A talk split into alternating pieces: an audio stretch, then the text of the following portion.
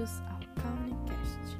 No episódio de hoje abordaremos sobre o CPC 46, mensuração do valor justo.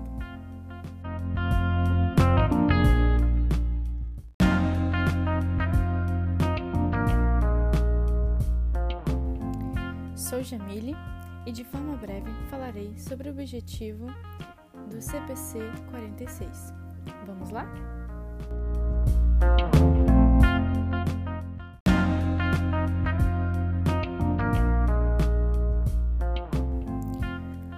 Objetivo desse pronunciamento é definir o valor justo, estabelecer um único pronunciamento, a estrutura para mensuração do valor justo, juntamente divulgar mensuração ao valor justo. O valor justo é uma mensuração baseada em mercado e não uma mensuração específica da entidade. A definição de valor justo se concentra em ativos e passivos, porque eles são o objetivo primário de mensuração contábil. Além disso, este pronunciamento deve ser aplicado aos instrumentos patrimoniais próprios da entidade mensurados ao valor justo.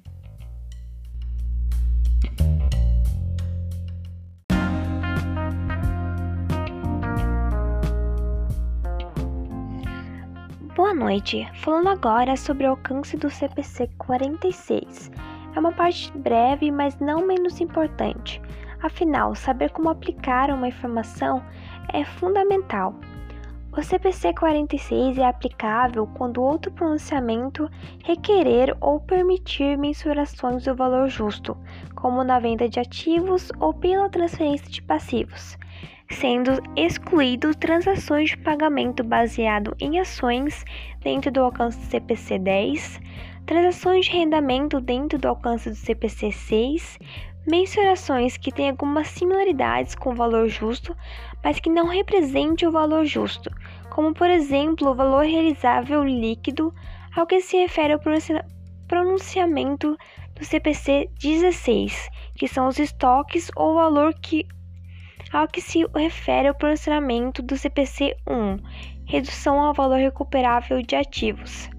Assim, as divulgações requeridas por este pronunciamento não são exigidas para ativos de plenos mensurações a valor justo de acordo com o CPC 33, benefício a empregados, e ativos cujo valor recuperável seja valor justo menos as despesas de alienação, de acordo com o CPC do pronunciamento 01. Boa noite.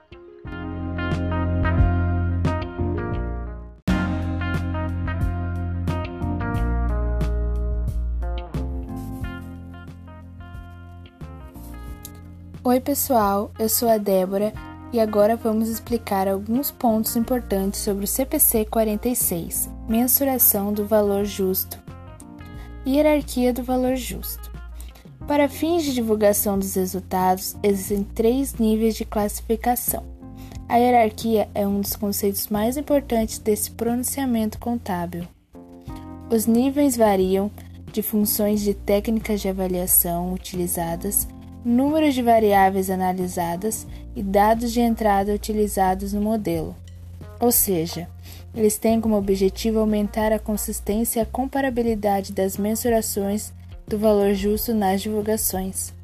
Segundo o CPC, as definições de cada nível são: informações de nível 1 são preços cotados sem ajustes em mercados ativos para ativos ou passivos idênticos que a entidade tem acesso na data que for mensurado. Já no nível 2, as informações observadas para o ativo ou passivo, direta ou indiretamente, exceto preços cotados, incluindo no nível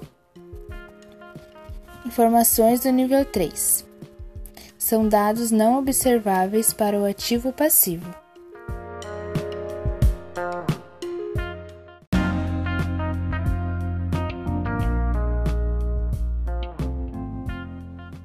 Olá, meu nome é Gleiciane e hoje irei explicar um pouco da importância do CPC 46.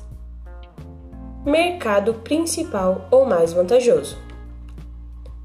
Quando falamos de valor justo, falamos de uma avaliação baseada no mercado. Sendo assim, assumimos que as transações comparáveis ocorram no mercado principal do ativo ou passivo. No caso de não existir mercado principal, o mercado mais vantajoso. Segundo determinações do próprio CPC 46, no parágrafo 17, a entidade não necessita empreender uma busca exaustiva de todos os possíveis mercados para identificar o mercado principal, ou, na ausência de mercado principal, o mercado mais vantajoso, mas ela deve levar em consideração todas as informações que estejam disponíveis. O mercado principal é aquele com o maior volume e nível de atividade para o passivo ou para o ativo. O mercado mais vantajoso é o que maximiza o valor que será recebido na venda do ativo ou minimiza o valor a ser pago pela transferência do passivo, após serem deduzidos os custos de transação e custos de transporte. Muito obrigado por me ouvirem. Até a próxima!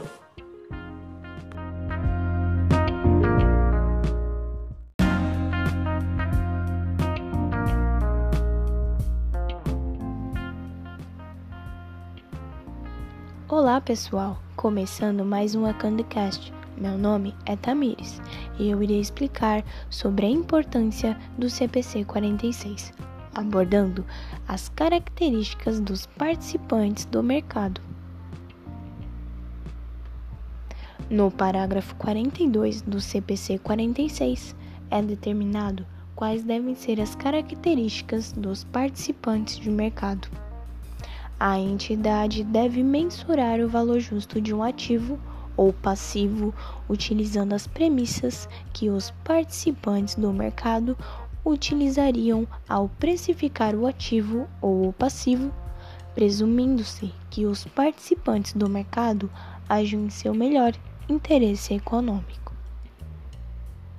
Entretanto, não é necessário ser divulgada uma lista com os participantes que foram analisados, apenas divulgar uma lista de características em comum desses participantes. Para exemplificar, são algumas características comuns. Deve ser independentes entre si.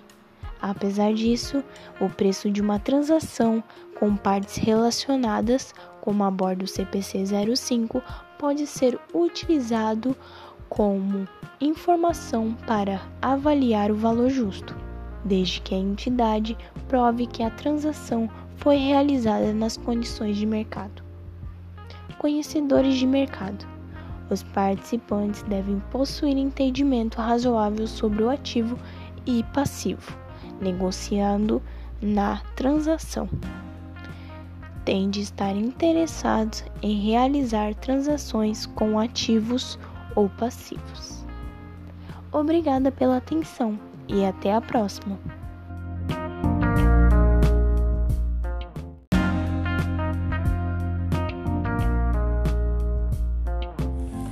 Boa noite, meu nome é Jim Abner e eu vou apresentar o exemplo prático.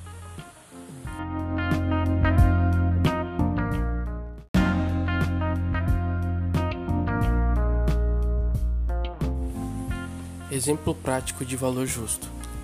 A companhia Guararapes, por exemplo, é proprietária de um shopping center, o qual mantém para fins de renda, classificando-o no ativo como propriedade para investimento.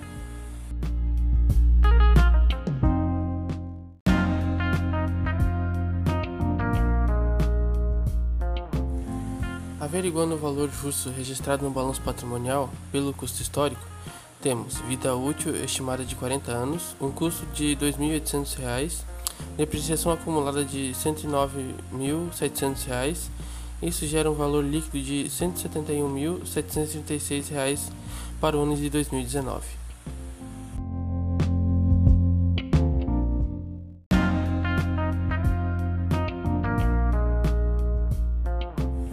Nesse sentido, o CPC 28 permite que a empresa reconheça a propriedade para investimento tanto pelo custo histórico quanto pelo valor justo, sendo que cabe à administração da empresa essa escolha contábil.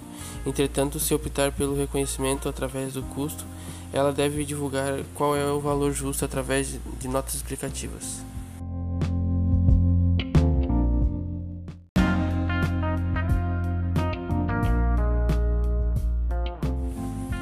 Exemplo prático de valor justo. A companhia Guararapes, por exemplo, é proprietária de um shopping center, o qual mantém para fins de renda, classificando o ativo como propriedade para investimento.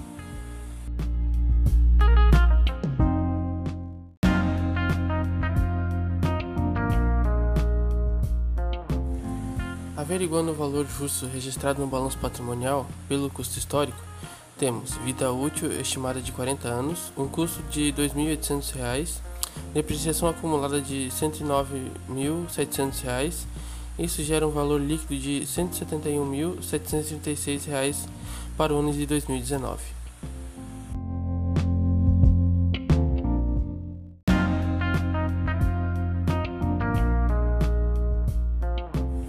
Nesse sentido, o CPC 28 permite que a empresa reconheça a propriedade para investimento tanto pelo custo histórico quanto pelo valor justo sendo que cabe à administração da empresa essa escolha contábil.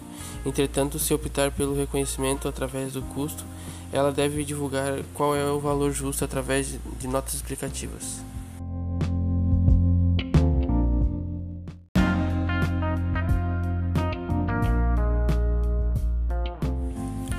Notas explicativas. Após a realização dos estudos econômico-financeiros, foi determinado um valor justo no montante de R$ 919.367 para a data de 31 de dezembro de 2019.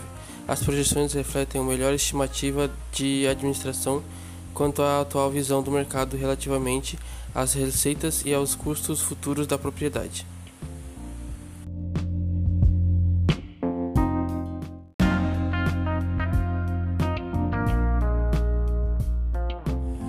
Metodologia para a determinação do valor justo.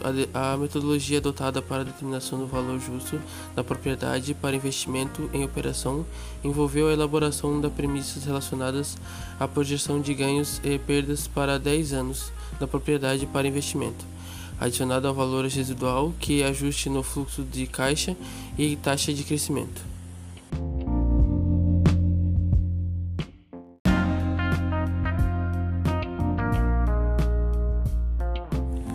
As projeções não são uma previsão do futuro, mas apenas refletem uma melhor estimativa do avaliador quanto à atual visão no mercado, relativamente às receitas e aos custos futuros de cada propriedade.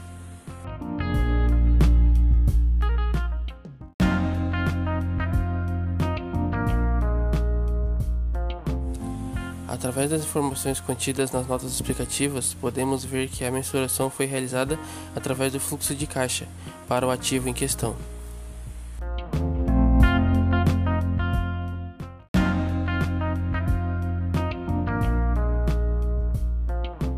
A equipe agradece. Até o próximo episódio do Accountcast.